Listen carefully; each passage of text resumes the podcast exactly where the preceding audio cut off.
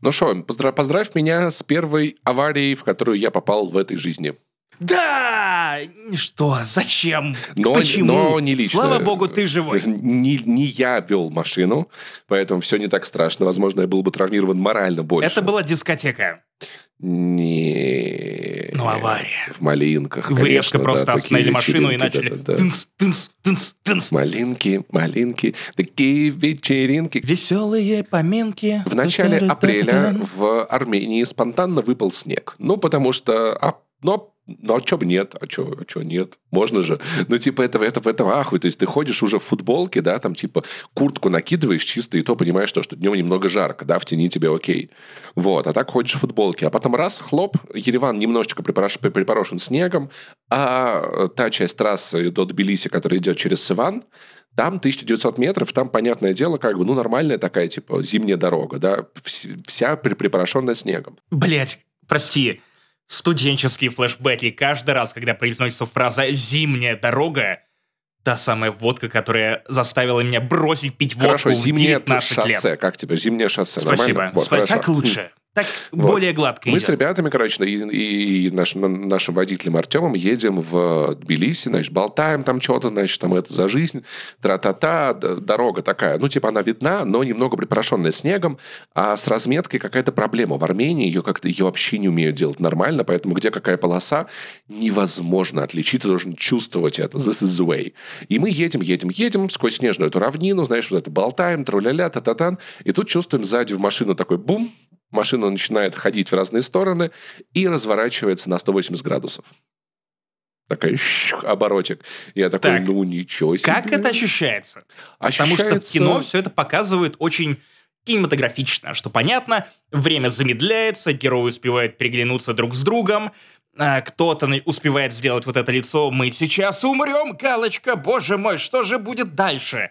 Что у тебя проносилось в этот момент перед глазами? И это было такое ощущение, часто это описывают как... Э... когда люди становятся жертвами преступлений, там, особенно там, сексуального характера, когда спрашивают, почему жертва ничего не делала. Сексуализированного, да, да. Наступает момент оцепенения. И вот это было чем-то вроде этого. То есть, это было тоже оцепенение некоторое. То есть, я... Я чувствую удар в машину, я такой, кочка, не кочка. Чувствую, что машина начинает шататься, да, как бы. И я в этот момент, я ничего не думаю, ничего не предпринимаю, никак не двигаюсь. Я просто такой, интересно, посмотрим, что будет дальше. Потому что это уже та точка, где, типа, ты не можешь выпрыгнуть, ты не можешь, как бы, ничего. От водителя очень много зависит, да, ну, то есть, потеряется водитель или нет, Артем очень опытный водитель, он красавчик, он все сделал правильно, руль туда-то, там тормоза, не тормоза, сказал, Паш, на тормоза не нажимать в таких ситуациях. Я такой, хорошо. Вот. То есть, короче, он еще успел попутно дать тебе урок? Нет, это он потом мне уже объяснял, потом уже объяснял. А, вот, ладно, то есть, ладно, да, просто это... для... у меня в голове это выглядело как форсаж, когда Вин Дизель выруливает эту ситуацию буквально, mm-hmm. и на тебя поворачивается и такой, смотри, вот сейчас не нужно тормозить, ни в коем случае, если хочешь жить. И ты такой, да. И я в этот момент находился в состоянии, ну, оцепенения просто. То есть ты не двигаешься, ты просто смотришь по сторонам и пытаешься считать ситуацию, которая происходит. Наверное, прикол в том, что так, наверное, ведет, ведет себя обычный человек в ситуации, когда она непонятна, ты замираешь, мало ли что-то случится, да, ну, то есть это древняя такая привычная реакция еще из древнего мира, мало ли, мало ли что, надо считать обстановку. На самом деле ты прав, по поводу мозга так действительно работает, когда у тебя есть решение, ну, выбор между одним понятным решением и другим плюс-минус понятным решением, ты в силах сделать выбор, когда у тебя есть... некий набор одинаково непонятных и, или одинаково привлекательных, или одинаково непривлекательных решений, мозг теряется и впадает в ступор. И это верно и для каких-то решений, которые принимаются, ну, в дальнюю дистанцию, так и когда ты в моменте должен что-то принять. Такая ситуация, где мозг, он, он не может быстро считать ситуацию, чтобы принять какое-то действие, да, и ты в итоге там просто наблюдаешь, машина останавливается, я такой, я цел, все целы, и мы застряли на два часа в этой хуйне, потому что женщина, которая вела машину сзади, короче, она врезалась нам. Э, она ехала, она шла на обгон. Э, и мне кажется, Артем ехал не в полосе, но мне кажется, это та ситуация, где никто не ехал в полосе, потому что правая часть правой полосы была заметена, и водители держались как бы посередине. Мне кажется, на мой взгляд, на взгляд водителя, который уже почти получил права, это очень...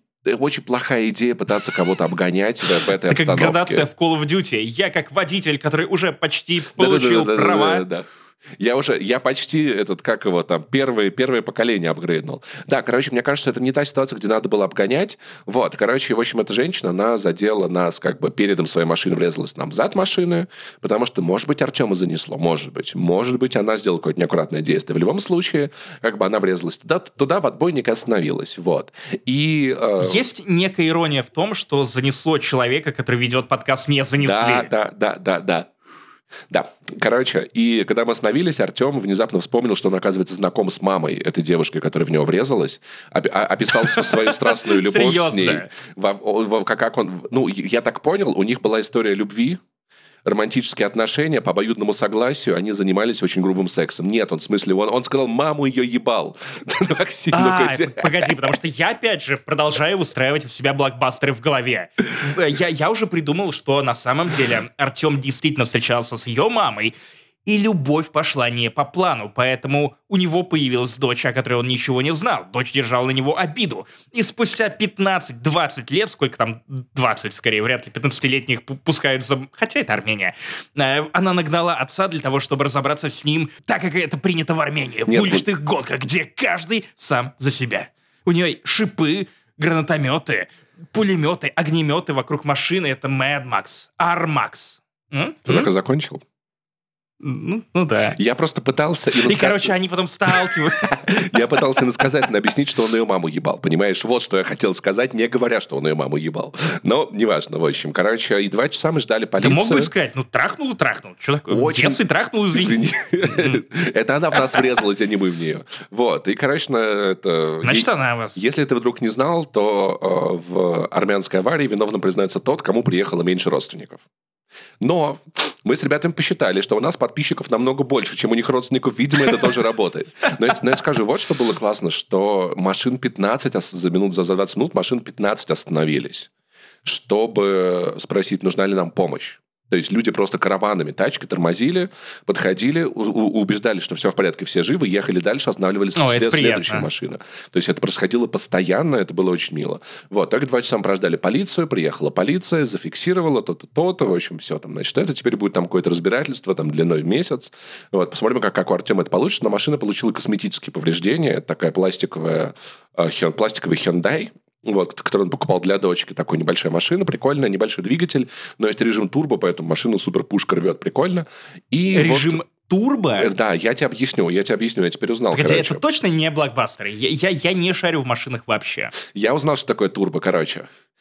И когда у машины... Жвачка из девяностых. Когда у машины, допустим, там небольшой объем двигателя, она экономная, но она не может быстро разгоняться. То есть она плавно разгоняется, не очень быстро. Если у машины там типа большой объем двигателя, ты можешь нажать на педаль, и она такая... Но опять-таки здесь все коррелируется. Плюс-минус вес машины, то-то, то-то. То есть маленькая машина с маленьким двигателем быстрее, чем Паш, средняя Паш, со средним, Паш, но... А, а...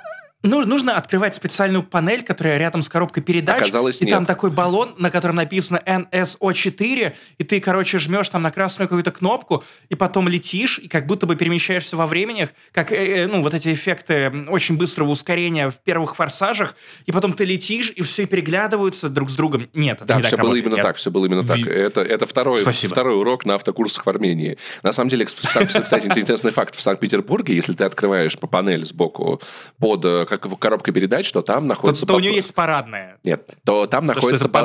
Там находится бадлон. Ты его надеваешь и едешь, чтобы не мерзнуть. А, да, это хорошо.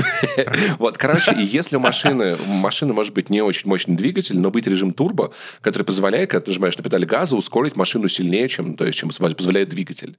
Вот, поэтому, короче... В Питере, кстати, там просто спиды лежат. И... Да. Машина едет так же, не, водитель не, едет машины быстрее. Вообще нет. Ну, то есть, даже машины нет. Ну, то есть, все вот так происходит. Ну, в итоге... Но кто-то да ускоряется. Что, долгая, долгая, тяжелая дорога, но я, я добрался до Тбилиси, пожил в прикольной квартире на Верховной, вверху в, в Тацминде, кайфанул, доехал обратно. Еще и недалеко от меня. Дап, дап, дап, дап. И молчал об этом. Да я это сразу сказал, ты лежал, болел. И все. Да я проебал. Вот, поэтому, ребят, я, я скажу вот что. Пристегивайтесь, будьте аккуратны на дорогах. Не обгоняйте, если дождь, туман, снег, даже если это двухполосная дорога. И лучше, наверное, перестраховаться и быть аккуратненьким. Обгоняйте по сухой, по красивой, по чистой трассе в солнечный день по возможности. Помните это. Ну и не забывайте, Забывайте, что Бля, а что не забывайте? Погоди, Паш. Я забыл.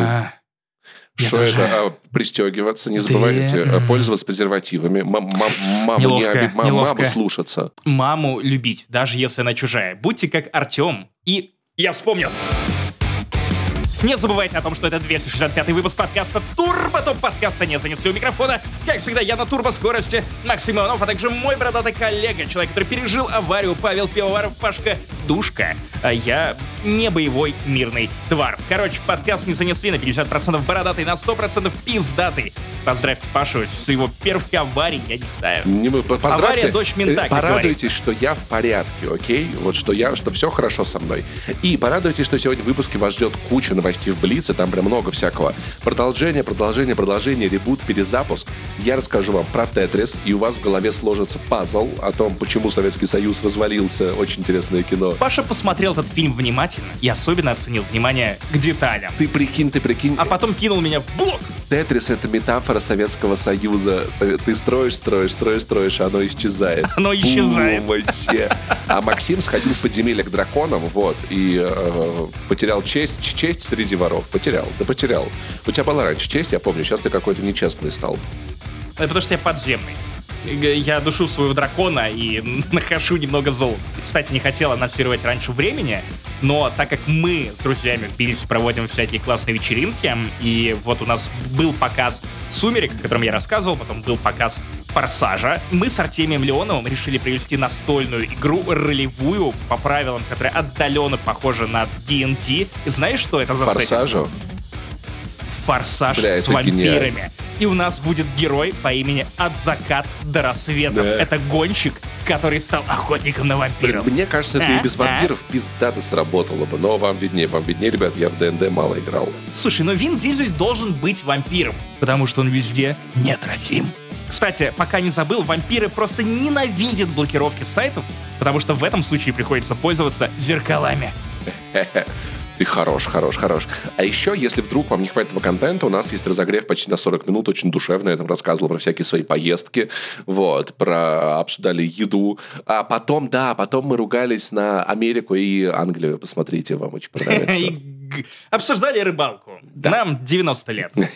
Ну, если вы не можете поддержать нас деньгами на Бусте и Патреоне и порадовать себя контентом дополнительным, разогревами, в Финляндии не существует наш конспирологический подкаст, который, правда, скоро выйдет, с поминашками, то просто напишите нам какой-нибудь приятный отзыв в Apple iTunes или на любой площадке, где вы нас слушаете. Это, правда, работает, помогает нам становиться еще популярнее. Ну, или просто пришлите друзьям ссылку на нас. В общем, это, а также многое другое в двести шестьдесят пятом выпуске подкаста «Не занесли». Ну что, погнали! Если что, это был ручник, я не передернул ствол. Хотя... Сейчас будет рубрика, состоящая из тысячи «Нахуя?». Скажи, пожалуйста, вот нахуя Warner Bros. Планирует перезапустить Гарри Поттера в виде сериала и экранизировать по одной книге за сезон? Ну, кроме очевидного деньги, ну, то есть... Смотри, э, как ты помнишь, в прошлом году главой Warner Bros. Стал Дэвид Заслав, которого я буду называть Дэвид Заслав, потому что что он мне сделает? Я, я живу в Джорджии, он даже не знает, что это не штат. Вернее, это штат, но есть отдельная но и не страна. Штат, Сахартвелло. Да, да, Сахартвелло, потому что жизнь тут просто мед, медовая. Э, Дэвид Заслав принял стратегию на подсывание, то есть ставки делаются на все знакомое тебе, мне, любому современному молодому человеку, инопланетянам, которые с опозданием получили сигнал от вещания эйч пи о и такие, да, я знаком с брендами тридцатилетней, двадцатилетней, десятилетней давности, вот их мы теперь и будем доить.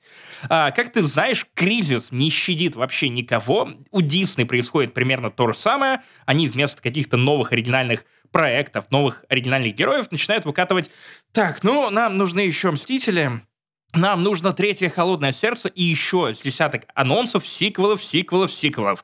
Максимально безопасное вложение денег, которые у них гарантированно отобьются. Дэвид Заслав эту штуку возводит в абсолютный абсолют. Я говорю как ситх. Он хочет делать меньше сериалов, меньше фильмов, но чтобы те фильмы, которые выпускала Warner Bros., они были калибра побольше. То есть он анонсировал, если помнишь, новые фильмы по «Властелину колец», о чем... да хуй знает, нам просто нужны новые фильмы вот по «Властелину колец». Да, понимаешь, потому что я вот думал про «Звездные войны», там же по Асоке будут делать сериал. Мне кажется, как, да, как да, будто он, он бы... уже выходит в этом как году. Будто бы, знаешь, просто в Disney, знаешь, сидят, открывают Google Trends, вводят имена всех персонажей «Звездных войн» и сравнивают, кого чаще гуглят, и такие, ну, этот будет сериал.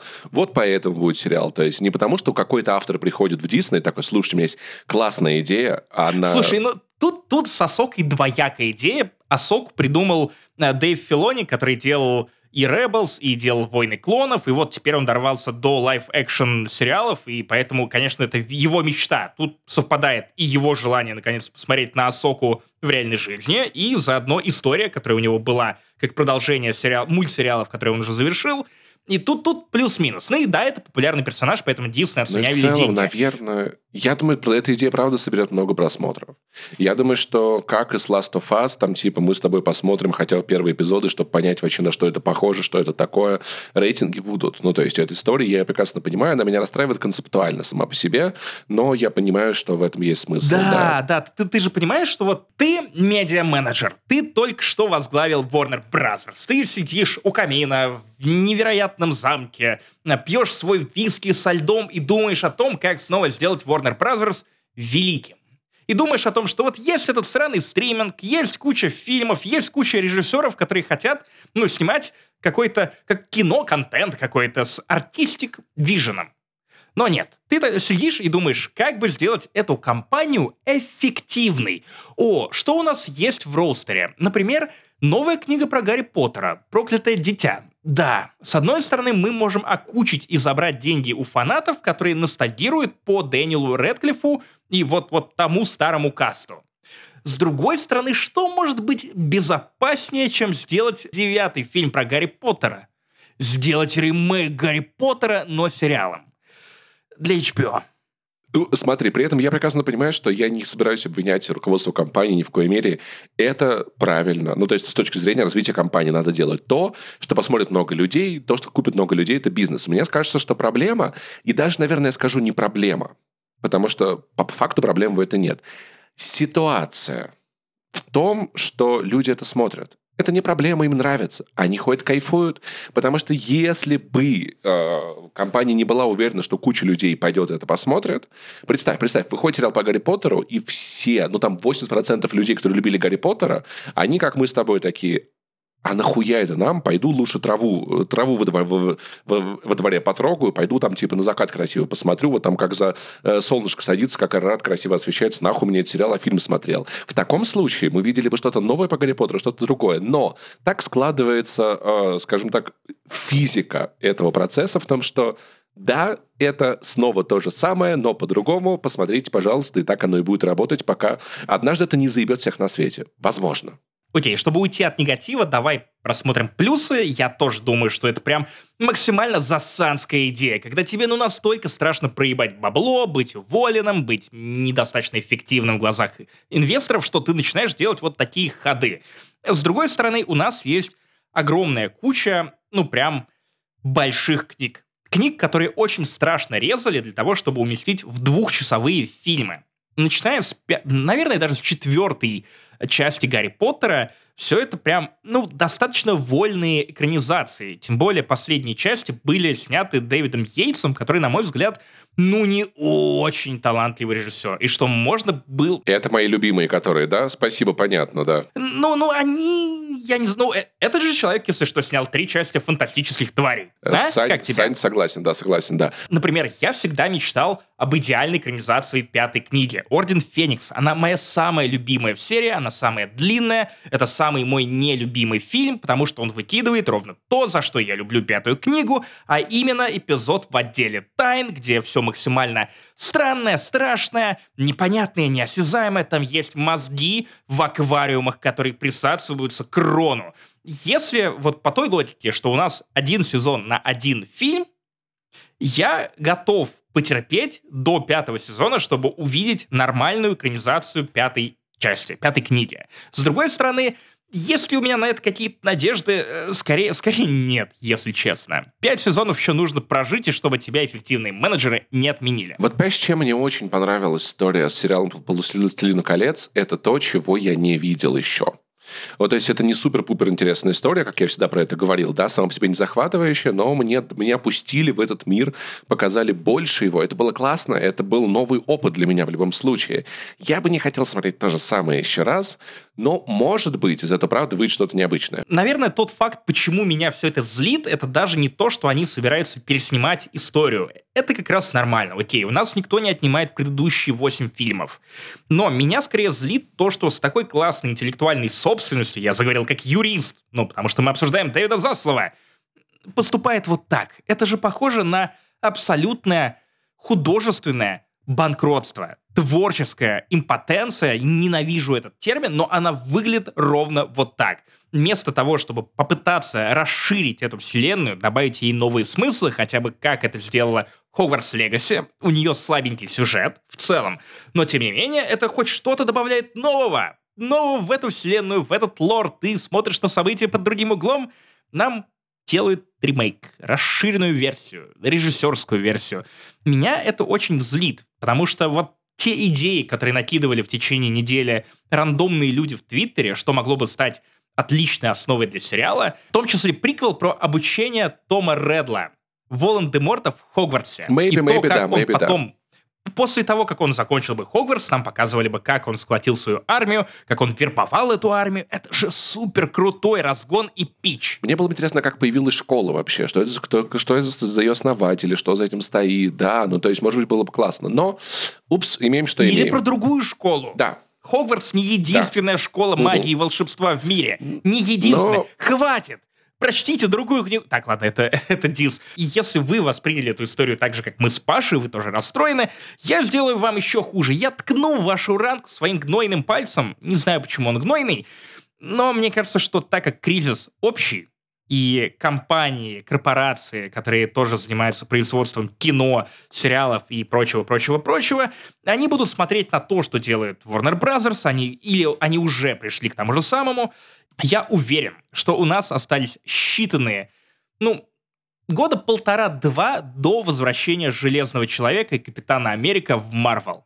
Я уверен, что в ситуации, где Disney плодит бесконечные триквелы, сиквелы, продолжения и делает максимально безопасные ставки, они вернут двух самых популярных героев. Именно их актеров, потому что у нас же сейчас будет новый Капитан Америка и новый Железный Человек. Нет, они вернут именно актеров. Ну, посмотрим. Окей, хорошо, следующий, следующий вопрос. Я, я могу... Мы можем забиться. Я могу... Жопу я свою ставлю. Нет, я не готов. Я, я могу съесть готов. Щит Капитана Америка, если в течение следующих двух лет он не вернется в киновселенную Марвел. Договорились. Следующий вопрос. Я ничего ставить не собираюсь, как вы заметили. Вот так вот. Вот это хитрость настоящая.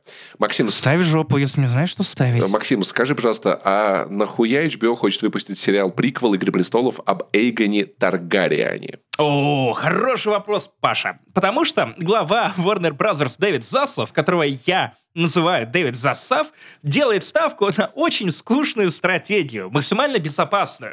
Мы начинаем повторяться, Паша. Буквально переснимать предыдущий блок обсуждения нашей рубрики. Блин, у тебя Блин. нет ощущения, что как будто чат джи ти пи ему это подсказывает? На самом деле, вторая новость, которую мы обсуждаем, полностью истекает из первой. Абсолютно та же ставка на знакомые бренды, на знакомые имена, потому что еще один спин-офф «Игры престолов» будет посвящен Таргариенам и их появлению в Вестеросе, где они будут показывать, кто тут главный. Эйгон первый Таргариен, а еще его две сестры, дефис жены. Как удобно, а? А? Таргариена из Алабамы приплывает и начинают ебашить Вестерос со своими и тремя друг драконами и друг друга. Нет, они, ну, мясными колбасами почуют своих трех драконов. Да, Эйген Таргариен, если что, это тот, кто первый воссядет на железный трон, он же будет править всеми королевствами и, по сути, является основателем династии Таргариенов. И действие происходит за триста лет до «Игры престолов». Тут, будем честны, это хотя бы не то же самое, что мы уже видели, поэтому, может быть, получится по-другому, потому что я согласен, что с «Домом дракона» получилось не безинтересно. В целом... «Дом дракона» — отличный сериал. Не безинтересный. Если тут... Ну, мне, мне прям нравится. Я понял, что я скучаю по «Игре престолов», но я бы хотел посмотреть на другие материки, я бы хотел посмотреть на кого-то помимо Таргариенов. Я С, с одной стороны. С другой стороны, мне кажется, что тут мог бы быть ебаный эпик. Потому что, прикинь, приплывает один чел с двумя сестрами, которых он ебет, и тремя драконами, которых он тоже, вероятно, ебет. И начинает просто, как пешки на карте, сваливать эм, правителей соседних королевств и постепенно захватывает власть э, на всем материке. Это, по идее, довольно эпично. Если они впахивают какое-то неебическое количество денег в то, чтобы показать классные битвы, то в целом, ну, как, наверное, историческое фэнтези будет ок. Посмотрим, поживем, увидим. И у меня такого прям скепсиса, как к пересъемкам Гарри Поттера, нету. Да, если что, чтобы ты прям слишком уж свои надежды не возвышал, то имей в виду, что проект пока официально не дали зеленый свет, хотя инсайдеры Variety сообщают, что уже, уже близки к этому. Но про это давно же были слухи, мне, мне казалось. Мне казалось да. Нет, слухи были немного про другие. другие. Ну, ну, ну, ну плюс, да, давай, давай так, я на самом деле часто, кстати, вот вам лайфхак, как жить в современном мире, да, разбираться в фейк-новостях и прочих, я оцениваю, начал оценивать многие вещи по уровню логичности, ну, то есть просто как бы. И в целом, когда мне кто-то говорит, что эйч би о может выпустить еще один приквел и рассказать про Таргариев, ну, это звучит охуительно логично. И то есть, и эта идея, она, я уверен, на поверхности. Если бы, если бы э, эйч би о... Ну, это идея с нижней полки. Да, да, будем да, честны. Да, то есть, как бы, если бы там э, была бы новость про то, что эйч би о собирается запустить психологический триллер в стиле, в стиле Тарковского, на, где главную роль будет играть, я не знаю, э, героиня Евлампии Романову, которые Дэнни играли, да, вот, а Дэнни Девито будет драконом. Вот это я бы, конечно... Кстати, погоди, чувак, тут на самом деле есть коннекшн, о котором ты можешь не знать. Евлампия Романова появлялась в сериалах эйч би о. Знаешь, в каком? В каком? В Чернобыле? В «Сопрано». В клане «Сопрано». Она играла в клане «Сопрано». Вот это я, конечно, внезапно попал пальцем. Да, да, да, это окей, удивительный вот факт. Бесполезный, но удивительный. Сериал про Таргарин звучит супер логично. Следующий вопрос. Максим, а нахуя нам нужна пятая часть Шрека? Есть какое-то... Потому что somebody once told me. The world is gonna roll me. Yeah. Нет, смотри, смотри, я, вот давай я сейчас объясню, а ты потом, да, вот расскажешь, да? Ты человек умный, ты все знаешь. Ну, не все знаешь, но многое знаешь, больше, чем я. Да я, я не... Паш, я напоминаю, что мы оба с тобой являемся экспертами в области ничего. У нас есть диплом по каждой, по каждой области знаний, в которых мы ничего собой не представляем, но гораздо говорить в микрофон, Паша. Поэтому я, как эксперт, наделяю тебя правом называть себя как эксперт. Я, например, знаю, какая была бы фамилия у, За... у Захи Хадид, если бы она родилась в России. Вот. Это уже это важное знание. Так. Ты знаешь, да, нет? Нет, нет. Волкова. Это сложный прикол. Дошло, да? Ну, типа... Капитан Волкова сбежит, да. Нет, вот. Ходить, Волк... да. Так вот, поэтому мы все-таки экспертизы есть. Смотри, я, я пересматривал первого Шрека. Он, это классный мультфильм, это потрясающий мультфильм, да? Он переворачивает парадигму. Лучший, лучший мультфильм. Понимаешь, Паш, Шрек, там, там, там такой нюанс, что это как луковица. Ты снимаешь один слой, там второй слой. Да-да-да-да. И смыслы, а, смыслы, а, смыслы. А мы с тобой, как настоящие сохи, в этом кое-что понимаем. Идем дальше. Да. Господи, зачем? Чем я иногда жалею о том, что мы спросили армян в спецвыпуске про Армению о том, почему россиян назов... русских называют сохами. Мы получили пятьдесят ответов, они спустя месяц до сих пор прилетают, да. И они все разные. Я никогда в своей жизни не чувствовал себя более потерянным, читая ответы на вопрос, почему меня сравнивают с луком. Так вот. Спасибо, друзья. Нихуя непонятно, очень интересно. Идем дальше. Вторая часть Шрека. Она, кру... Она прям круче, там прям история развернулась, все такое. А третья, четвертая, я вообще не помню, что там... Ну, я эпизодически помню, но в целом какая-то поеботина же вышла. Поеботина.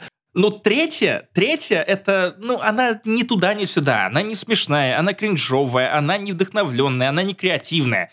Это очень разочаровывает. А четвертая, это, ну, понимаешь, четвертая часть, это вот как, как, как луковица, Таня понимаешь? Гротер и ботинки кентавра. Нет, это как Таня Гротер и ботинки кентавра. Это, ну, повествование про параллельную вселенную, где Шрек мог делать то, что он хотел. В начале фильма он начал разочаровываться в том, что он, в принципе, завел... семью, у него есть спиногрызы. Это интересное послесловие. Оно не такое же нежно любимое мною, как первые две части, но я ходил на него в кино. Причем больше того, меня из Обнинска вывезли вместе с моими одноклассниками на какой-то выпускной ради того, чтобы мы приехали и посмотрели четвертого Шрека. И я считаю до сих пор необходимым оправдывать существование четвертой части Шрека ради того, чтобы... Ну, вот, нас же вывезли. Смотри, у нас вышел э, такой себе «Кот в сапогах один». Я его не смотрел, но все говорят, что такой себе. И совершенно шедевральный «Кот в сапогах два». Э, студия поверила в успех «Кота в сапогах два» и решила, что франшизе пора давать новое дыхание. Да. Пизда. Все именно так. Следующая я, нет, новость. Я, кстати, думаю, что тут есть... Нет, погоди. Если... Погоди. Так, ты не можешь завершить обсуждение Шрека просто словом «пизда». Да? Окей. Залупа. Мы, мы профессионалы. Заворота. Так мы вот, эксперты. Sony работает над портативной PlayStation. Для нее нужна пи эс пять. Нет, погоди. Ты так просто Шрека не убежишь. Понимаешь, Паша? Он как луковица. Ты раз переходишь к портативке от Sony, два переходишь к портативке от Sony, а мы все равно возвращаемся к тому, чтобы обсудить. Но мне нравится свое болото. Но и живешь, поэтому ты не в Питере. А еще я, я так, так могу вот, делать, потому что I'm a rockstar. Анимационной студии Illumination Крис Мелан... Мелен... Да, Меладзе, короче, пусть будет. Грузин, очевидно. Мы профессионалы, все хорошо. Сообщил про переговоры с актерами об участии в пятом Шреке. Если что, это неофициальный анонс, тем более пятый Шрек как бы был... ну, лайтово анонсирован еще кучу лет назад и заявлялся о его производстве. Ничего не сдвигалось с места, но вышел второй «Кот в сапогах». Всем понравился. Если что, студия Illumination, та студия, которая сотрудничает в творческом плане с DreamWorks, в общем, не последний человек. Не последний человек. Да, Illumination вообще миром правят, миром мультипликации правят, я все знаю. Да.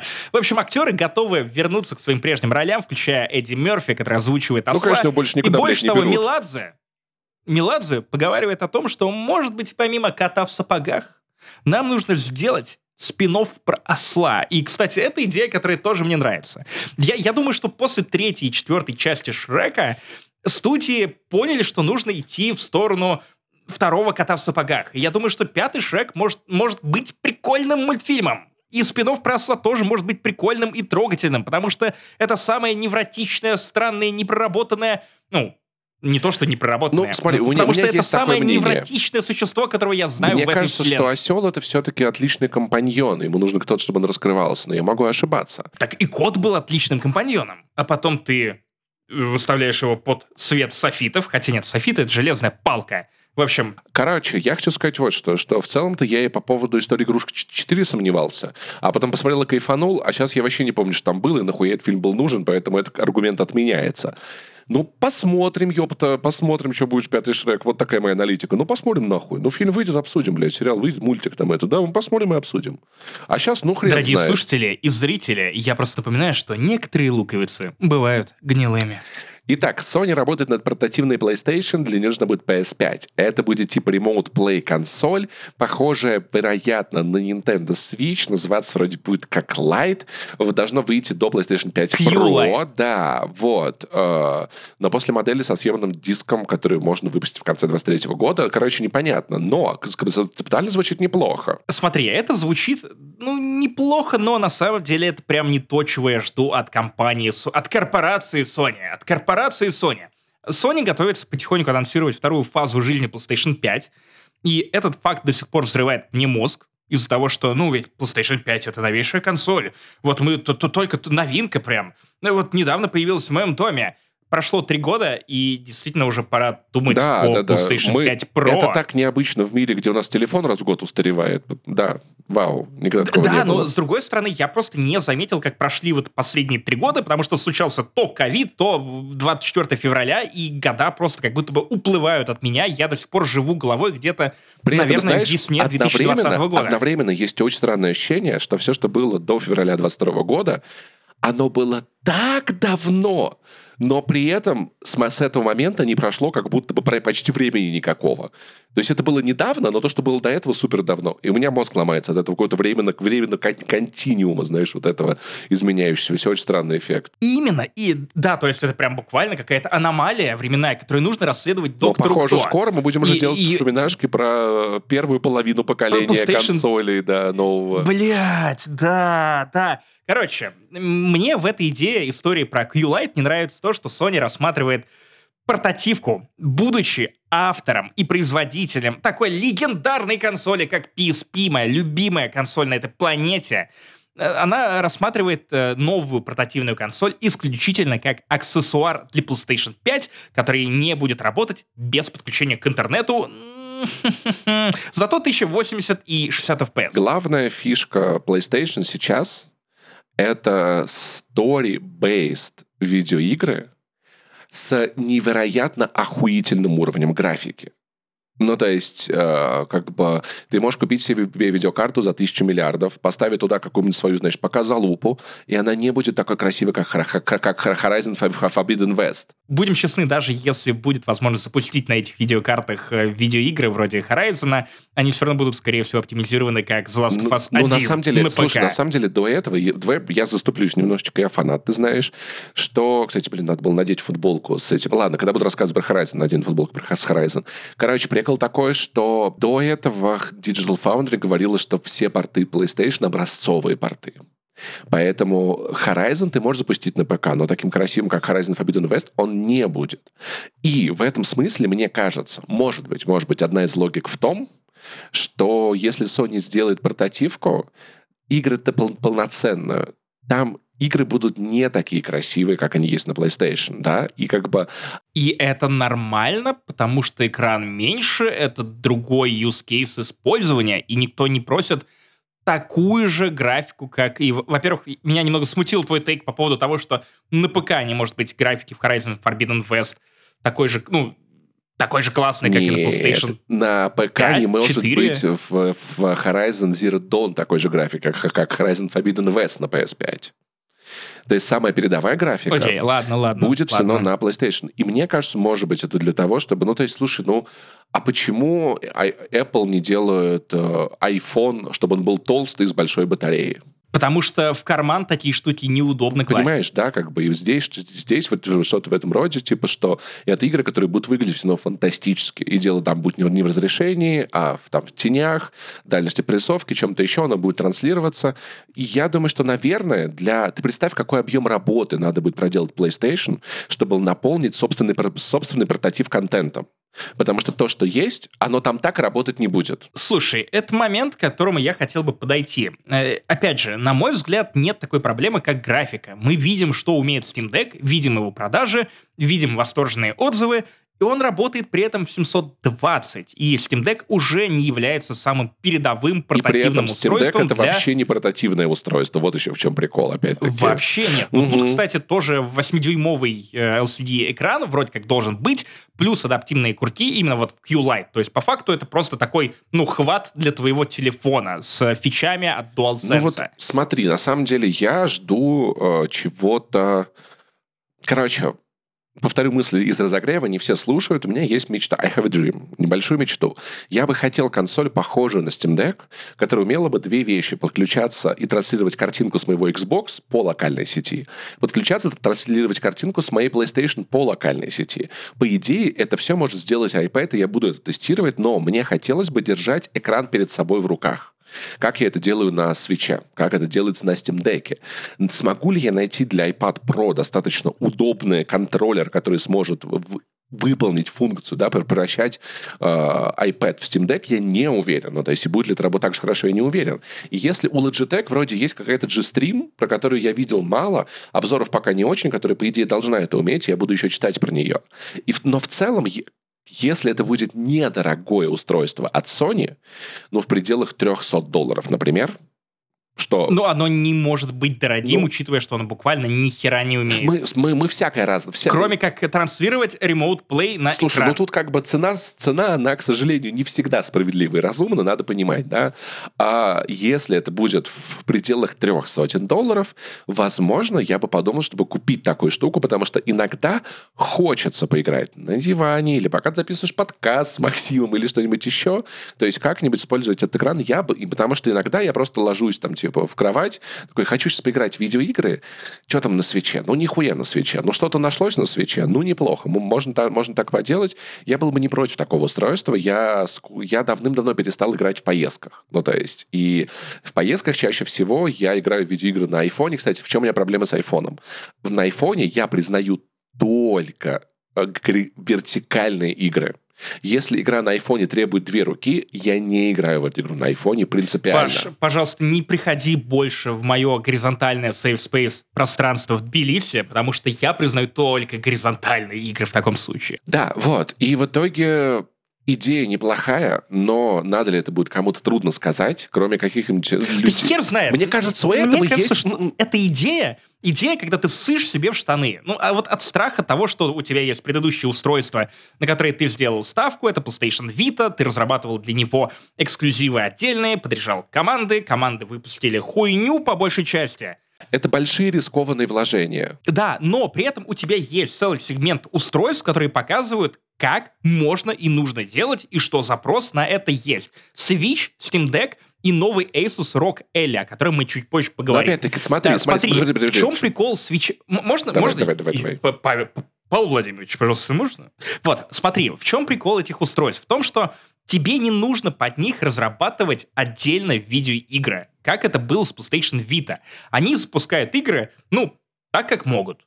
И всех это устраивает. Если ты хочешь подключить это устройство к телеку, играть на телеке с лучшим графоном, ты просто берешь и подключаешь. Та же Asus ROG Ally подключается к внешним видеокартам. Если ты хочешь, если ты хочешь четыре ка графон в Horizon Forbidden West, ты его получаешь. И это не... Uh, пример из головы, по-моему, реально на Asus ROG Ally все это прогоняли через Horizon, что прям, ну, классно. Почему ты думаешь о том, что перспективнее выпустить устройство, которое может просто стримить тебе игры с PlayStation пять, рассматривая его исключительно как аксессуар, что уже, уже лишает его всякой самостоятельности и поездок на дачу? Судя по всему.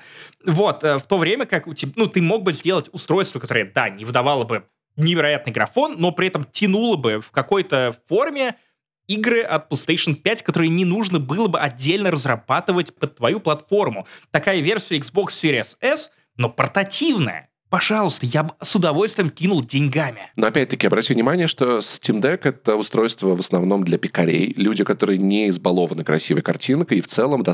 и в целом достаточно гибкие, типа, потому что, ну... Погоди. Пекари не избалованы красивой, красивой картинкой. картинкой, да. Ну, я не знаю, мне кажется, в комментах тебе сейчас накидают за то, что типа, а лучший графон на ПК! Конечно, в комментах мне накидают, я прекрасно к этому готов, люди могут заблуждаться, это нормально. Я объясню. Послушай, сколько, ну, то есть отзывов, ну, то есть у людей, у знакомых, у которых есть Steam Deck, что ты от них слышишь? Я слышу вот что. Death Stranding идет классно, но сорок пять кадров, иногда просаживают до двадцати двух, но не очень часто, да, то есть как бы фризы есть, но можно перейти пережить. Эта игра работает классно. Да, ну где-то там она может минутку подгрузиться, но в целом, понимаешь, то есть это не та вещь, которая работает из коробки, условно, как iPhone, где все как надо. С другой надо. стороны, ты, ты сравниваешь это с консольным экспириенсом, где все хорошо.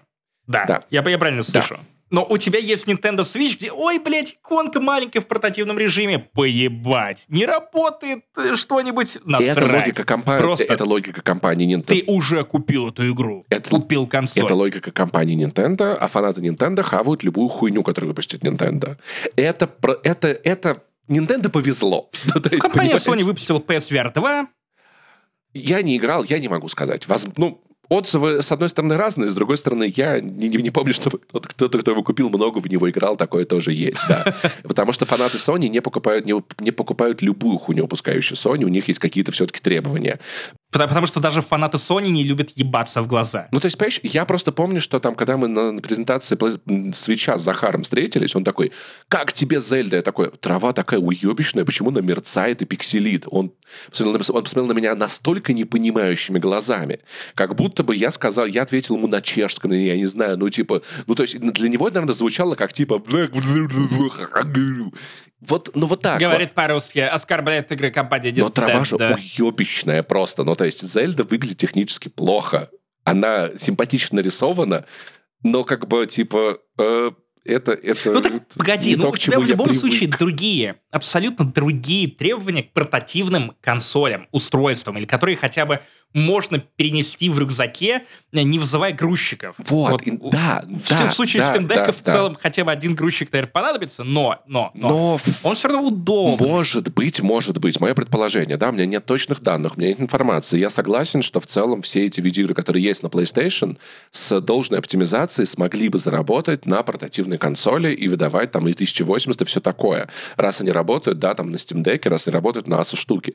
Может быть, логика компании в том, что они бы не хотели выпускать продукт, где вещи работают относительно хорошо, и хотели бы э, пытаться держать планку компании, у которой все работает как надо. Ну, то есть это тоже такой Apple Wave в каком-то смысле. Ну, типа, мы можем сделать эту вещь кое-как, но лучше мы ее нахуй отменим. Помнишь эту историю с зарядкой? Я очень люблю беспроводную зарядку Apple, да, вот эту историю. Да, да, да, конечно. Они анонсировали гигантский блок, где ты можешь положить телефон куда угодно.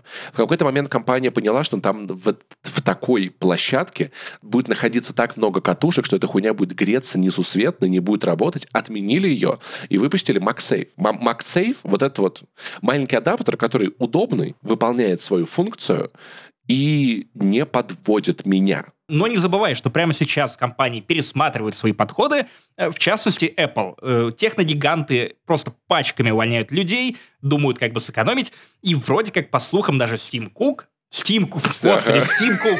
Это когда... Это пароварка, это пароварка.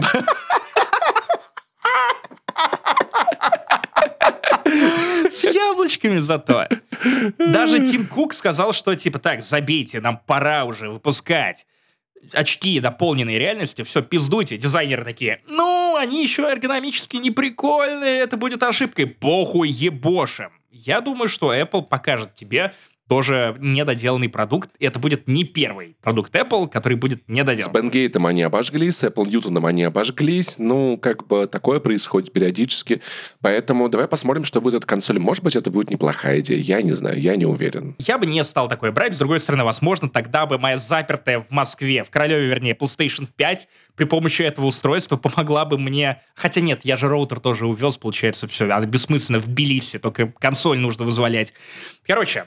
Я, я при этом смотрю на то, что происходит вот на этом небольшом, но цветущем сегменте этих э, портативных ПК, давай называть их так, это все-таки не совсем портативные консоли, э, Steam Deck. первого апреля Asus представила Rock Ally, портативный игровой ПК, э, и все подумали, что, ну, это шутка. Он выглядит как Steam Deck, тот же самый форм-фактор, э, очень похожее расположение и кнопок, э, но при этом Asus Rock Ally, по идее, более мощный. То есть у нее экран тысяча восемьдесят, а не семьсот двадцать, как в Steam Deck'е. Она мощнее сама по себе. Кстати, экран сто двадцать герц, тоже приятно. И ядра мощнее, и живет консоль при этом каким-то образом дольше. То есть ты понимаешь, что вот прошло какое-то небольшое количество времени между релизом первой э, версии Steam Deck'а, и вот теперь мы уже получаем конкурента, который кажется вполне себе... ну, играбельная компания планирует запустить э, именно этот Rock Ally в продажу, и вроде как по цене Steam Deck'а. Понятно, что там не будет Linux, там будет что-то свое. А, там Windows одиннадцать, насколько я понимаю. Э, Windows одиннадцать, то есть это прям полноценный ПК, без Linux, количество ебли в теории, в теории станет чуть пониже. Не знаю, что окажется в реальности, но вот если бы Sony...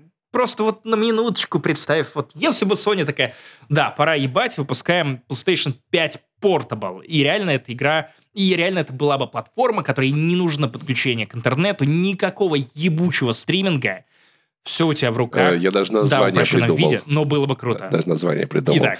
пи эс пи пи.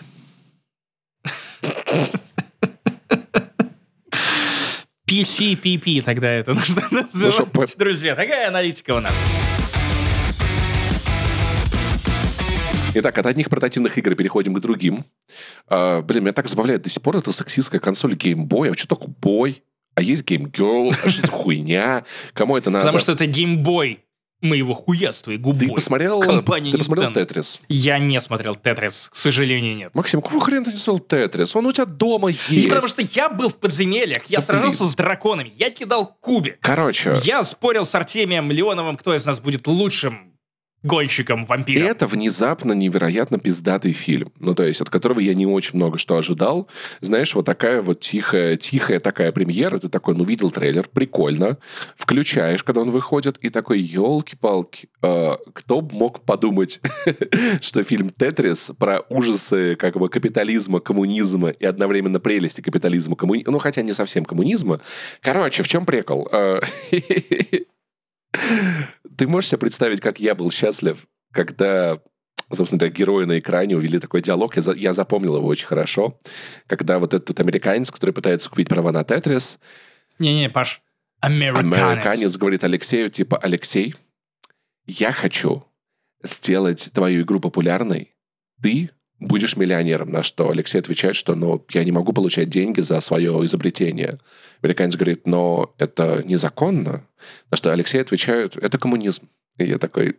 Да, да, детка, да-да-да, это в мое сердечко. Правильно ли я понимаю, что это кино понравилось тебе по причине, что оно опять ругает коммунизм? Смотри как, оно на самом деле... Это опять фильм, короче, как и сериал «Чернобыль», как и фильм «Смерть Сталина». Которые должны были снять мы. Да, «Тетрис» — это тоже фильм. А кто фильм. Мы-то нахуй? Кто, кто мы? мы? Они с нами в одной комнате. Понимаешь, это такой фильм, который должен был появиться в Советском Союзе. Потому что за нас опять делают нашу работу. За нас делают вещи, которые позволяют нам принять свою память, переосмыслить, обсудить. И ну, какого Паш, хрена? Вот, вот, вот ты скажешь. Кризис идей. Упускаем возможности. Я скажу. Охуенный менеджмент. Если за тебя могут сделать твою работу другие, то значит ты классный управленец. Но ты понимаешь, о чем я, да? Психотерапевт не может пережить за тебя твои травмы. Психотерапевт может помочь тебе пережить травмы. Но это как, когда вот пишут исследования про твою страну, да, как бы и без тебя ты не понимаешь, о чем, о чем это речь. Ну, то есть это не внутренняя рефлексия, к сожалению. В чем прикол? Вообще фильм «Тетрис» показывает, что, смотрите, вот так вот бывает хуёво в, в, в капиталистической системе. Вот так бывает хуёво в социалистической системе, да? Вот так бывает хорошо в капиталистической системе.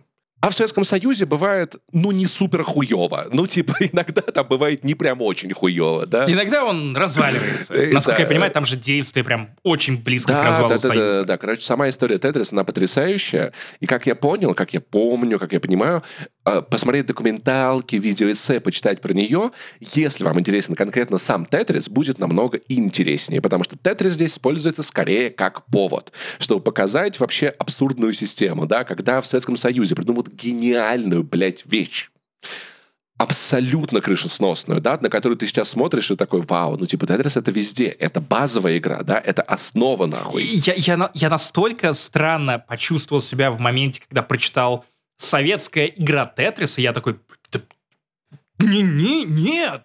А потом, ну, да, советская вот, видеоигра. На Советский Союз... Это в одной реальности. На Советский Союз сваливается, ну, фактически, метеорит с золотом, условно говоря, да? Который уничтожает всю планету. Нет, нет, нет. Так работают обычно метеориты. Ну, типа, возьмите это, лицензируйте нормально. Всем продайте. Эти люди, которые приезжают из этих с чемоданами, портфелями из Америки... Они хотят вам помочь. Вы можете использовать это, чтобы бюджет страны пополнился, там же нефть падает, лес вы уже продали, какой могли, какой не могли, пока не продали, то-то, то-то. Может быть, давайте вот... Э, это странно, а что-то они сюда едут, а что это я не понял, а мы еще разберемся, то-то, то-то. Такая ебань. Ну, то есть это буквально низковисящие яблоки, которые Советский Союз просто был не в состоянии собрать. История-то не, не столько... Она и про коммунизм, и про капитализм, потому что капитализм тоже бывает ебаной сранью. Но в чем, я так понял, суть? Вот идея, которая которая мне в целом нравится, которую я пытаюсь доносить, что у нас есть американец, главный герой, который хочет заработать дохуя денег на «Тетрисе». Но как бы в этом и есть, наверное, то хорошее, что есть в капитализме, что если ты находишь пиздатую идею... Есть возможность заработать, есть способы... это сделать. И, и ты, ты, помимо того, что сам станешь охуительно богатым, ты сделаешь много людей счастливыми от того, что они играют в «Тетрис». Основ... Создатели этой идеи ты сделаешь богатым, потому что он красавчик. Другие люди, глядя на это, захотят тоже сделать, сделать что-то такое, вы вместе будете двигаться дальше, а Советский Союз, он к инновациям относится подозрительно. Меня очень забавляет эта история, что когда-то в далеком каком-то там советском году, уже сейчас точно не вспомню, а врать не хочу, шла речь о том, чтобы плановую экономику, которую обычно писали, значит, в этом главном управлении в госплане, тут мы столько соберем хлопка, тут мы столько продадим морковки, то-то, то-то, чтобы эту экономику передать на вычисление компьютеру, который справился бы с этим намного лучше, но, но э, компартия, ее верхушка, секретариат испугали... Компьютерная да, партия. А, да. В- вот это было бы пиздатая расшифровка. Потому что, возможно, нейросеть смогла бы так распределить в плановой экономике ресурсы, что, может быть, она-то даже работала бы. Кстати... Об этом есть очень малоизвестная инди-игра э, Atomic Heart. Ты, ты вряд ли слышал, погляди, потом расскажешь. Короче, но коммунистическая партия, на верхушка компартии так сильно испугалась того, что а, в смысле это не мы будем этим управлять, какая-то ебань, давайте отменяйте эту хуйню, кибернетика, говно, короче, такое же мразотство, блядь, как генетика ваша обоссана, идите нахуй, мы тут, значит, это я колхозник, это инженер, а этот, блядь, короче, поезда грабил, мы, блядь, лучше вас, разберемся в ученых, нахуй, в говне моченых, нормально, все будет, с коммунизм построим, нахуй. Я уверен, что это исторически достоверные диалоги, обсуждения, факты того, как реально проходили обсуждения и принятие решений в Советском Союзе. Это не просто Просто у Паши прет ненависть. Это, это так и было, конечно же, исторически аккуратно. И Тетрис, на самом деле, на удивление, ла, э, на удивление правильно собранный фильм. Потому что... Собранный. Слушай, он... Не, понимаешь, чем он... Я не успеваю заскучать, пока его смотрю. Ну, то есть, казалось бы, ну, тут что-то документы не подписали, тут что-то непонятно. А там, нахуй, погони, блядь, КГБ, тут слежка, тут это, секретные факсы, угрозы. А погоня, надеюсь, снята, как вот на «Тетрисах», где гоночки были. Mm. То есть влево-вправо, влево-вправо, и нужно было уезжать. Ты очень, бли- ты очень близок, потому что в кадре, когда какая-то машина врезается в другую машину, они обе пикселизируются. Это гениально. Это пиздец, как экономит ресурсы на спецэффектах и смотрится очень стильно. Фишка в том, что фильм выглядит недорого-богато. Ну, то есть он снят... По... Хотя Apple. Он снят, по, по большей части, в Шотландии, в Абердине. Это факт, от которого я охуел, когда Юра об этом рассказал. Потому что там режиссер просто помнил, что там есть много бруталистских зданий, и в целом как бы, ну, сняли гер... актеров у бруталистского здания, фон нарисовали, Москву такую, ну, плюс-минус похожую, да, почему бы и нет. И получилось, ну, то есть это не как в Чернобыле, знаешь, где салфеточки вот как у бабушки и ложечки как у бабушки. Здесь скорее такая стилизация достаточно условная, то есть ты понимаешь, что это, ну, это не Москва, но, условно говоря, это похоже на то, как Москва выглядит для людей как бы не из России, не из Советского Союза, не из бывшего Советского Союза, да, ну, то есть королевский гамбит, условно говоря. Но при этом актеры классные, история классная, смотрится все это удивительно интересно, диалоги живые, есть хо... ну, хохма, есть просто пиздец. Я сделал одну чудесную гифочку, которую теперь использую, где смеется там один, значит, чиновник, а потом показывает склейку, как женщина, КГБшница в форме, которая прослушивает разговор, тоже сидит, хохочет. И я нарезал гифку из этого фильма и теперь скидываю в чат, и да, это, это, это просто очаровательно. Блин, вот есть шоу «Рассмеши комика», но шоу «Рассмеши КГБшника». Да-да-да. Расскажи ему о своих планах. А... Паша, можно ли сказать, что фильм «Тетрис» — это девяносто девять фильмов в одном? Нет, совершенно точно нет. Прикольно. Есть некоторые персонажи, которые... Ну, КГБшник чересчур карикатурный, даже по моим меркам. Как бы в целом такое, типа, супер-пупер сконцентрированное зло, которое одновременно как бы из Советского Союза, одновременно и само из себя. Но в целом, мне кажется, тоже какая-то важная мысль в, в, это, в, в этом укладывается. Потому что, если кто-то не знал, почитайте про расследование депутата, депутата Сальери, по-моему. Да, то, как он рамсил с Моцартом, просто жесть. Абсолютно невероятная история. Про то, что как бы организация, которая должна защищать Советский Союз, сама уже не верит во все эти идеалы, и в целом это похоже на то, как это было описано, в, например, в книге «Это было навсегда, пока не кончилось», что поколение, которое было молодыми в восьмидесятые, они были не за коммунизм, не против, они просто жили с фигой в кармане и относились ко всему окружению. Ну, ну, ну, ну так, ну вот надо ходить на партсобрание, слушать эту херню и идти дальше по своим делам. И в целом этот дух там уловлен. Я думаю, что это неплохое, на самом деле, перестроечное кино. Блин, ты... Я, я просто не понимаю, ты специально делаешь вот эти мелкие шутки, которые ты никак интенционно не обыгрываешь? Перестроечные, ну, кстати, кино, потому что «Тетрис» складывается детали в кубики, да? Окей, нет, я это делаю совершенно неосознанно. Мне кажется, в этом случае, да, опять-таки, шутка из начала выпуска, что да, метафора «Тетриса», что вы что-то строите-строите, оно исчезает. В целом, это, мне кажется, Пажетнов уловил, уловил суть Советского Союза очень хорошо. Мне очень нравится Никита Ефремов, и мне кажется, Никита Ефремов, нахуй, он красавчик. Короче, я понял, что у него есть цель. Его цель такая... Играть в кино настолько пиздато, настолько много их качественно, чтобы, когда люди слышали Ефремов, они вспоминали Никиту и его роли. В первую очередь. В первую очередь. Блин, честно говоря, я, я знаю, что Никита Ефремов хорош. Никита Ефремов реально хорош. Но все равно, все еще... в моменте, когда произносят Ефремов, я думаю, вот, не я, я, я думаю, что это надо, что, надо работать. Что это, это просто, правда. Да, на самом деле цель, цель его жизни. Надеюсь, у него все получится хорошо, поэтому... Блин, с, с другой стороны, если Никита Ефремов начнет сниматься в биопиках или фильмах про гонщиков... Нет, нет, нет, нет, нет, точно нет. Вот тут, короче, немножечко я поругаю Apple ти ви, потому что Apple не умеет делать веб-сервисы и никогда не научится, я не знаю почему. Apple Way, который ты недавно вспоминал. Фильм доступен на русском языке. Я такой, я не хочу смотреть в оригинале, напрягаться. Да, половина реплик всегда будет на русском языке, но я такой, посмотрю, посмотрю с переводом. Нормально, блядь. Чтобы мозг, мозг, мозг не сильно уставал, потому что для меня все английский, это усилие каждый раз. Я включаю ру-дорожку, и она не работает. При этом я выключаю субтитры, и они не выключаются. Я выбираю дорожку русский язык, аудио, аудиодескрипция, и он работает. Но... это невозможно смотреть, ну, мне, потому что ты видишь на экране, как Пажетнов там, типа, играет в Тетрис и говорит своего реплика, а потом, типа, сидит, играет в Тетрис.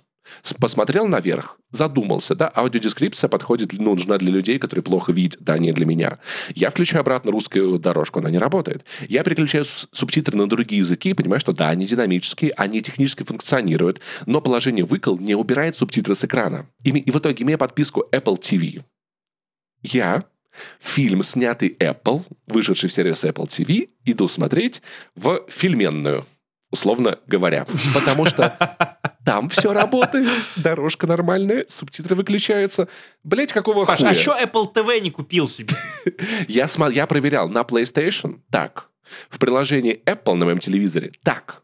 На iPhone, в приложении Apple ти ви. Apple ти ви, как? На iPhone, как? В приложении Apple та же самая хуйня, я рот ебал. Я в какой-то момент, простите, на Жириновского перешел. Да, Володя, подонки. Да, я умер. Да. Я, кстати, хочу рассказать тебе истинную причину, по которой я не стал смотреть фильм «Тетрис». Дело в том, что, ну, не «Тетрис» как игра вот с этими блоками, а «Тетрис» как формат вот этой херовины, на которой ты играешь. Вот эта штука оставила на мне просто глубокий отпечаток и гигантскую травму. По-моему, я тебе уже рассказывал, да, в одном, да, из выпусков. Да, если кто-то не знал, она когда падает, падает, исчезает. Нет, нет. Все хуже, Паш. Тебе хихоньки да хахоньки, я эти души изливаю. Слава богу, что у тебя память не такая крепкая, поэтому ты забыл уже, что я тебе это рассказывал. В общем, у моей мамы прям большие проблемы с управлением гневом, и они были с самого детства. И когда я был малой, то есть лет шесть-семь, у меня тоже. Я смотрел на то, что мать могла завестись чего угодно, в плохом смысле, не в корне смысле, и на- начать ну, просто орать, там, короче, дичь. Вот. А в какой-то момент я это начал перенимать, мне купили «Тетрис», и я так расстроился, когда проебал в каком-то «Тетрисе», что я ударил его о колено, расколол и такой, так, ну, больше новых вещей мне не видать, нужно срочно что-то придумать. И я подумал так, что может придумать шести-семилетний подросток, который остался один дома, пока не вернулись родители? А, нужно, по, нужно такую штуку сделать, чтобы когда дверь открывается, вот так вот шапка у людей загоралась. Пш-пш-пш. Растяжка. И вы, вы, выпу, выпустить тарантула и включить по телевизору фильм, где ругаются люди взрослые с голосами взрослыми. Вот что делал подросток один дома. Да, конечно, конечно. Паш, мог не называть название, мы... Мы поняли, мы поняли. В общем, я э, сделал самое логичное действие, которое мог придумать. Я забрался под одеяло и поставил ультиматум Богу, что если Бог не починит э, Тетрис, который я сломал в приступе ярости, как только я высунусь из-под одеяла, то в Бога я больше не верю. А ты же, ну как, ты, Господь, ты же не хочешь, чтобы... шести-семилетний мальчонка из города Обнинска перестал в тебя верить. Обнинск — это наукоград, там такой. Бога нет. На самом деле, Максим, Бог работает по-другому, ты просто маленький не сообразил. Нужно было просто украсть Тетрис и молиться о прощении. И свечку поставить за него. Конечно же, я вылезаю из-под одеяла, вижу, что Тетрис по-прежнему, ну, прям сильно разъебан. Там даже вот этот вот несчастный динамик, из которого все эти звуки хрипят, он прям вывалился, экран тоже потек. В общем, тогда я понял, как работает Бог, но тогда же я принял решение больше не играть в Тетрис и, по возможности, этого избегать. Но знаешь, чем хороша Dungeons энд Dragons, чем она лучше Тетриса? Так. Ее не получится разбить, эту игру. Ну, погоди, ты можешь разбить лица людей. которые это... продолжают выкидывать вы не более удачные действия, чем другое. Ты на кубике. Ох, а, короче, если вы еще не поняли, сейчас я расскажу вам про фильм под названием «Подземелье и драконы. Честь среди воров». Удивительно, но это не книга вашего бати про спецназ ГРУ и что-нибудь подобное. Нет, это комедийная фэнтези. А еще это лучшая реклама настольных игр, которую я когда-либо видел. Я к настольным играм отношусь с подозрением, но с интересом. С интересом, потому что, ну, вообще концепция настольных игр, особенно настольных ролевых игр, она прям завлекательная. Где-то ты можешь показать свои способности как гейммастер, придумать охренительный сюжет, классные сюжетные повороты и в целом создать свою отдельную вселенную, сеттинг, опять же, «Форсаж» с вампирами звучит великолепно от заката до рассветов. И при этом ты можешь и еще и актерские способности включить, если ты обычный игрок, и ты пришел на какую-то извини, партию. Извини, на одну секундочку. От закатов до рассветов он либертарианец? Да, в этом и была шутка. Закат Европы. В этом и была шутка, да? Нет. О, я хорош, хорош, хорош. Это был фильм про вампиров от заката до рассвета. Да, я понял, да. С Квентином Тарантино и Джорджем Клуни. Он же, получается, Светов, получается, да, типа... Да, да, да, да, да, мы поняли, мы поняли. Ты ненавидишь СССР и либертарианцев. Нет, смотри, кстати, либертарианцев со... меньше со... я ненавижу, чем СССР. Они хотя бы не так сильно облажают. Продолжай. Просто ты не знаешь, чем они занимаются. На одной чаше весов у тебя ди энд ди и другие классные настолки. На другой чаше весов у тебя вот эти самые люди, которые приходят на любую, сука, ебаную вечеринку, ты так, так, так, так, так, что тут у нас? Вы тут собрались поговорить, да? О, нет, нет, нет, сейчас мы, мы будем играть в настольные игры. Эти люди приходят с рюкзаками на вечеринки, где люди пьют вино и такие, да, сейчас мы поиграем в бэнк. Там только первые пятьдесят раз, неинтересно, а вот потом игра начинает раскрываться, и ты такой, сука, зачем? Нет, я больше всего, я больше всего люблю вот эту вот историю. Как-то мы на сходке подписчиков Канобу еще много лет назад играли в ужасы Аркхема. Во-первых, первое, мой, э, мое неудовольствие было тем, что я, а, типа, а где Бэтмен? Это первый вопрос. Второй, мы играли часа два или четыре. Мы сделали один ход. Я нихуя не понял. И все, я больше в ужас Архама не играл. Вот это, видимо, ты, и был самый ужас. Ты поставил на этой игре крест, и это был крестный ход. Короче, про сам фильм. Фильм отличный. Честно говоря, не верил в это до последнего, даже когда пошли отзывы критиков, обычных зрителей, пошел сарафан, и внезапно это кино, которое умудряется понравиться не только фанатам ди энд ди, которых сильно больше, чем ты думаешь. Вот реально, ты можешь ткнуть в пальцем или там пройти по Руставели и даже не понять, что ты прошел мимо десятерых ДНДшников. Вот прям реально, это, это комьюнити, которое умеет маскироваться. Слушай, Д- а, ДНД вторых... мне очень нравится, особенно вот этот вот про суслика, помнишь? Да, да, да, вот Д- ДНД, та, там у них еще прикольная передача, вот Comedy Club, вот тоже вот. Это в Питере. Господи, что... Мы, мы клоуны, два клоуна, ругаем, ругаем любителей настольных игр, а сами... А что они нам сделают? Кубиками закидают? Да, и будут выкидывать кстати, критическую кстати, неудачу. Самый-самый классный кубик, это, конечно же, Дайсон. Магия. Кстати, кубики магии, это если ты играешь за Уизарда. Короче, я никогда не играл в ди энд ди, мне только предстоит с этим соприкоснуться, но мне прям любопытно, потому что я люблю и отыгрывать, я люблю вкидывать странные сюжетные повороты, то есть эта игра... Она интересна, и вот, окей, похожие на нее механики тоже интересны мне с двух сторон. И, и с принимающей, и с раздающей стороны. А еще я буду злобным данж-мастером, поэтому, Паша, жду тебя на настолке в Тбилиси. Слушай, я... Нет, приходи. Нет, нет, нет, Максим, я не ролевик. Я порчу вечеринки по-другому, просто достаю гитару. Блин, битва. Битва людей, которые предлагают сыграть в бэнк, против людей с гитарами. Ну, кстати, кстати, кстати, на Новый год э, победили люди с гитарами. Потому что получилось лучше отбиваться. Так, мы опять ушли от темы.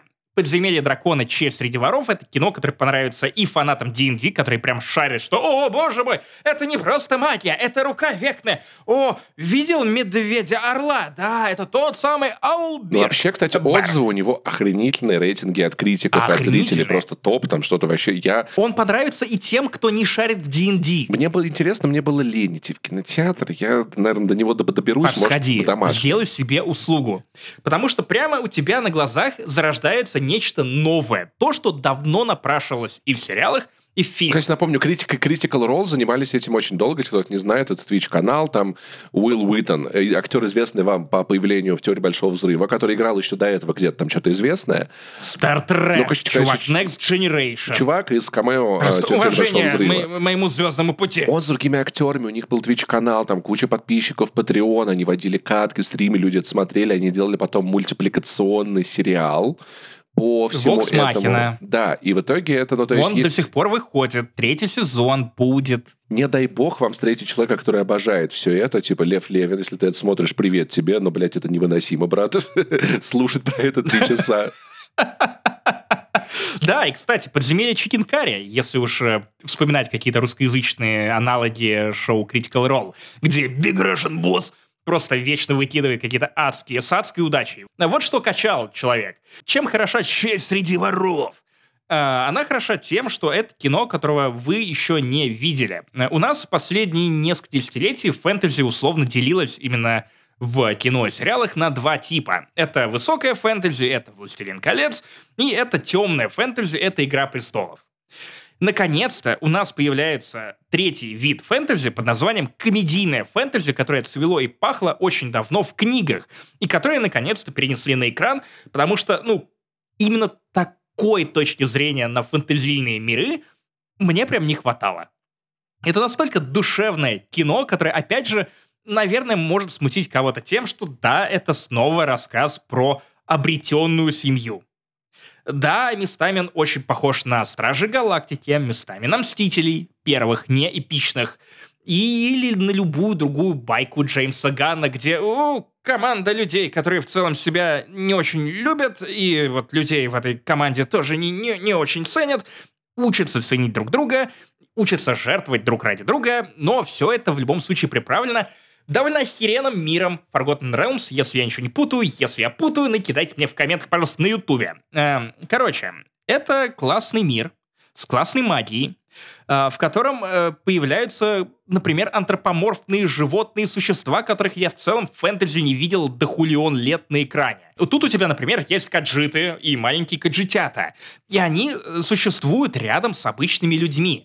И да, это не величайший графон. Да, они выглядят немножко мультяшно. Но в целом ты не задумался о том, что вот во всяких фэнтезийных вселенных у тебя все решают расы, которые похожи на гуманоидов. Или окей, они гуманоиды, но еблом они вот как люди выглядят, но у них типа уши острые или что-то еще, что легко... Ну, потому что так, так было проще всего, да. Да! И вот Dungeons and Dragons, он решает эту проблему тем, что да, у нас есть вот такие существа, мы будем их показывать. И из-за этого сам фильм кажется как будто бы реалистичнее, потому что вот, да, эти существа живут среди нас, и тут не только эльфы, гномы и люди, тут еще и вот-вот-вот такие вот каджитята. Сука, милый пиздец, просто невероятно. Хотел бы смотреть весь фильм только на них. Сам фильм снят как... экранизация охерительной ди энд ди-партии, в нем не очень важный сюжет, важнее ситуации, в которые попадают главные герои. То есть буквально у тебя, у тебя есть основной квест, ради того, чтобы достичь этой цели, ты идешь в одну точку, ну не ты, герои идут в одну точку, они получают побочный квест, выполняют этот квест для предыдущего персонажа, бла-бла-бла, и в итоге потом они выполняют этот квест, хотя, казалось бы, откуда у них силы, они же такие, ну, обычные, заурядные. Главный герой... Во... Главный герой вообще бард, один из самых бесполезных классов в ди энд ди. Но э, это все настолько увлекательно снято. Это снято с таким задором, ритмикой, чувством и любовью к ди энд ди, что у тебя и знание этой вселенной, и понимание того, как выстраивать фильмы про приобретенные семьи, сплетаются в настолько крепкое, фэнтезийное, приключенческое кино, что ты... Просто выйдя из кинотеатра, хочешь бросить все и набрать тем самым людям с бэнгом, спросить: так, заткнись нахуй, есть ли у вас нормальные знакомые, которые умеют вводить в ДНД, и реально ворваться во все это. А, это приключение. Это вот прям приключение-приключение. Оно смешное. Оно смешное не как «Стражи Галактики». Я не заметил шуток с нижней полки. То есть все шутки не про сиськи, письки, жопы, а про что-то более тонкое или, или что-то более гэговое, визуально красивое или с некоторым подтекстом. И даже если шутка про писку и сиську, то она подано и завернуто так, что еще нужно подумать для того, чтобы понять, о чем эта шутка. Шутка про письку завернута в сосиску. Получается, писька в тесте, как бы, да? Да, думай об этом, когда увидишь Брэдли Купера на экране. Актеры потрясающие. Мишель Родригес, я не знаю, она всегда была такой мощной или нет, но она играет тут варварку, и она, а у нее прям такая адская бицуха, ну прям невозможно, она прям крупная, она так в этом фильме разруливает. Э, чё, пятеро стражников идут на меня? Ха-ха, сейчас я им всем ёбло повскрываю. И есть в то же время Крис Пайн, который играет главного героя Барда, и он просто балагур. Он очень похож на Питера Квилла, только не дурачка. И это хороший, хороший герой, хороший отыгрыш. И, разумеется, у тебя есть маг, который бесполезен, он в себя не верит. И, короче, у каждого есть сюжетная арка. Довольно милая, все очень к месту. И, черт подери, когда ты оказываешься в, вот в этом фильме, где реальную ценность имеют артефакты, которые кто-то зачаровал когда-то, а потом проебал во время большой битвы, и главные герои ради того, чтобы добраться до этого артефакта, который поможет им выполнить какую-то третью вещь для достижения главного квеста, отправляются на кладбище и пытаются оживить вот сначала одного солдата, потом второго солдата, потом третьего солдата, и постоянно проебываются из-за того, что они не понимают, как это делать.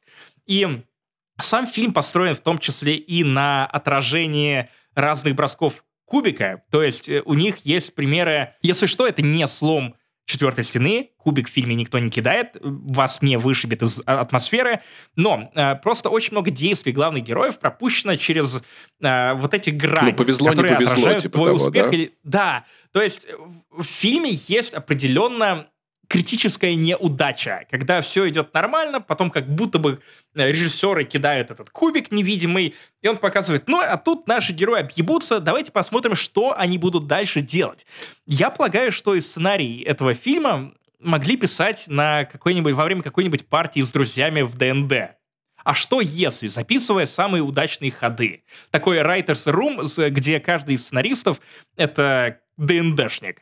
Я не знаю, так ли это, но по ощущению, по вайбу, это, блин, это что-то настолько свежее, настолько не насупленное, при этом настолько яркое и погружающее тебя в мир ДНД, что ты, ну, ты реально хочешь пойти читать все эти пятьдесят рулонов про э, Дриста Уордена, темного эльфа, если я не перепутал его фамилию. Кстати, интересный факт, в русском переводе Дрист стал Дзиртом, потому что Дрист, бля, книги не буду покупать, он чё, чё, живот болит, ха!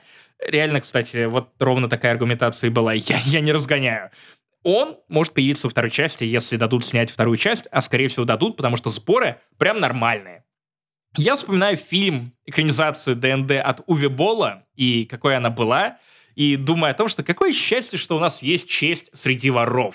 Потому что вот доверь ты экранизацию ди энд ди в руки каких-то менее талантливых и фанатичных режиссеров, и реально у нас бы, ну, опять же, наверное, получилось бы еще одно, ну, либо темное фэнтези, ну, либо хай-фэнтези, потому что, ну, мир ди энд ди, Forgotten Realm, Realms, они позволяют тебе гнать скучнину. Ну, прям, прям, ну, скучнину высокопарную, где вот у нас есть темный владыка, у нас есть Векна, да похую. Вот пачка главных героев, которые пришли поугарать.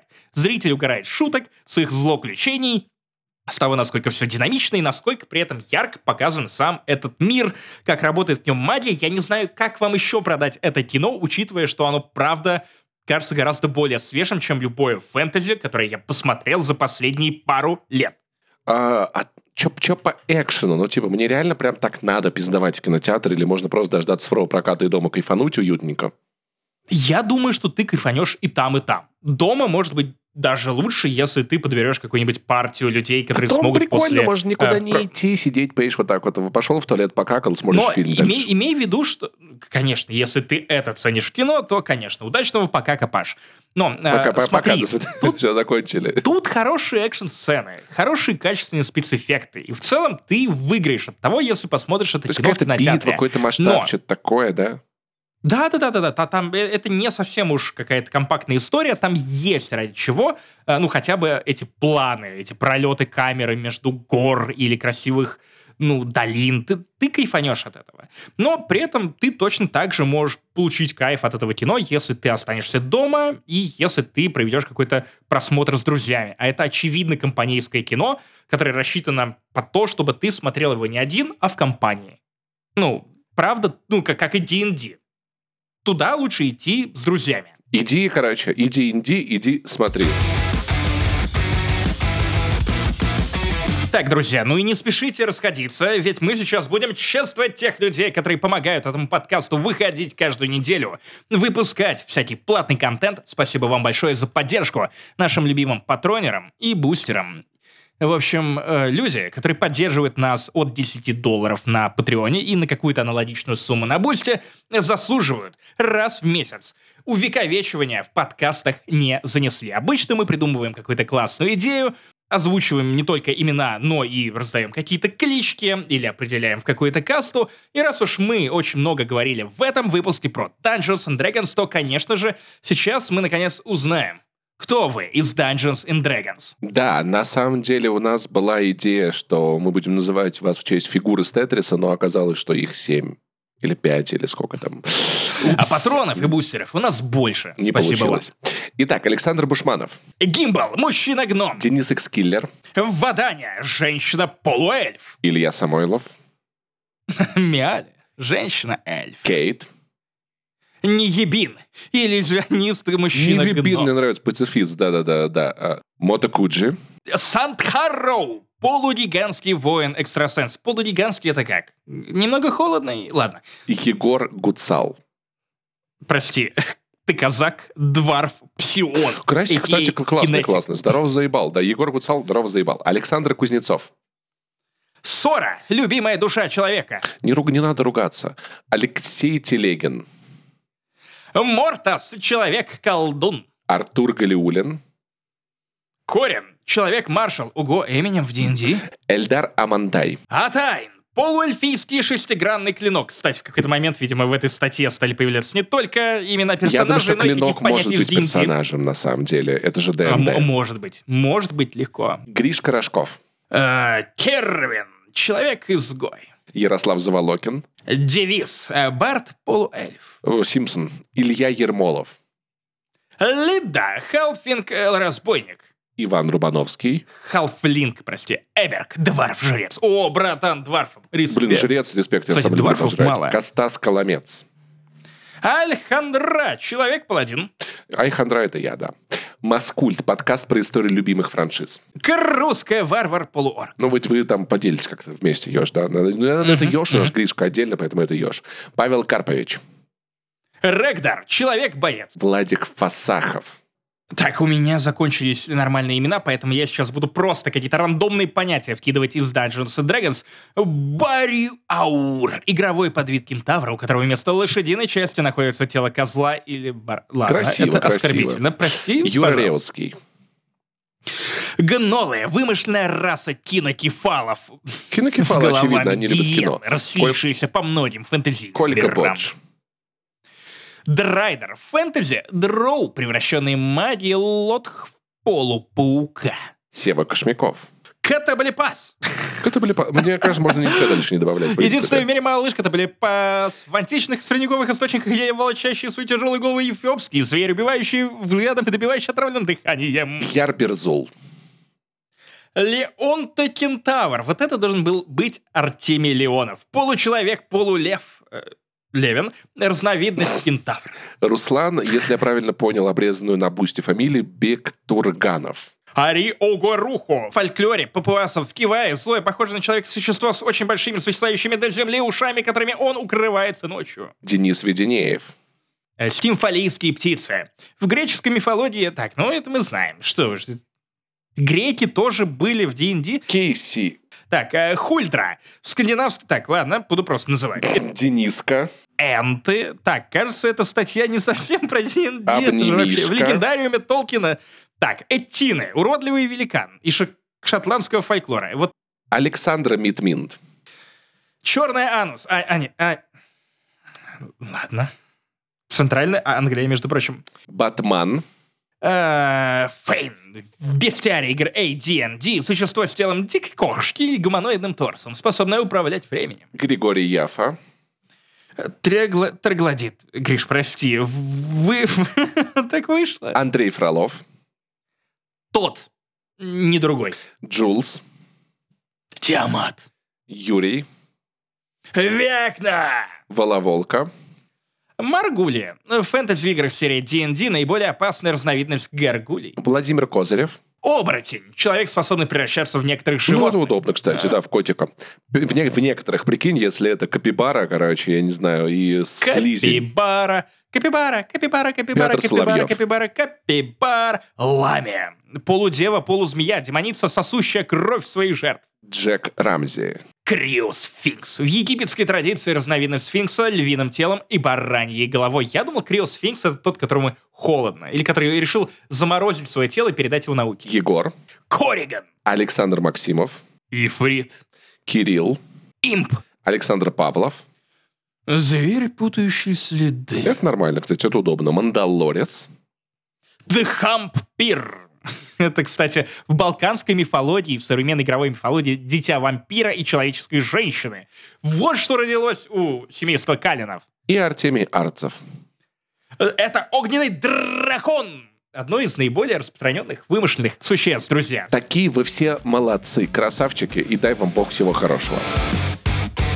И на этом, пожалуй, все. Подкаст «Не занесли» подходит к концу. Надеюсь, вы интересно провели время. Мы поспорили, поругались, пообсуждали.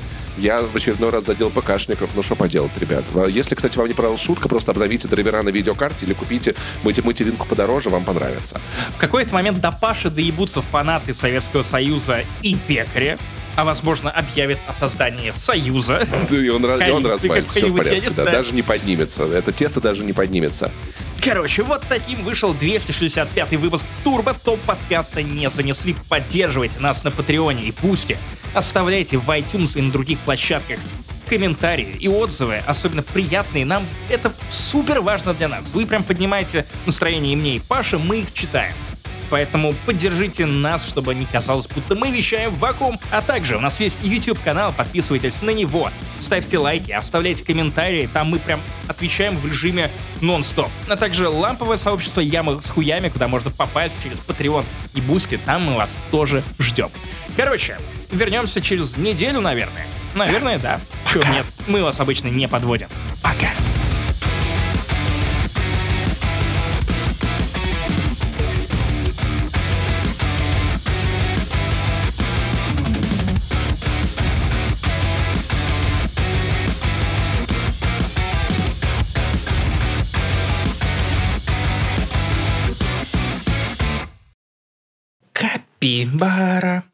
Капибара, капибара, капибара, капибара, капибара, капибара, капибара, капибара, капибара, капибара, капибара, капибара,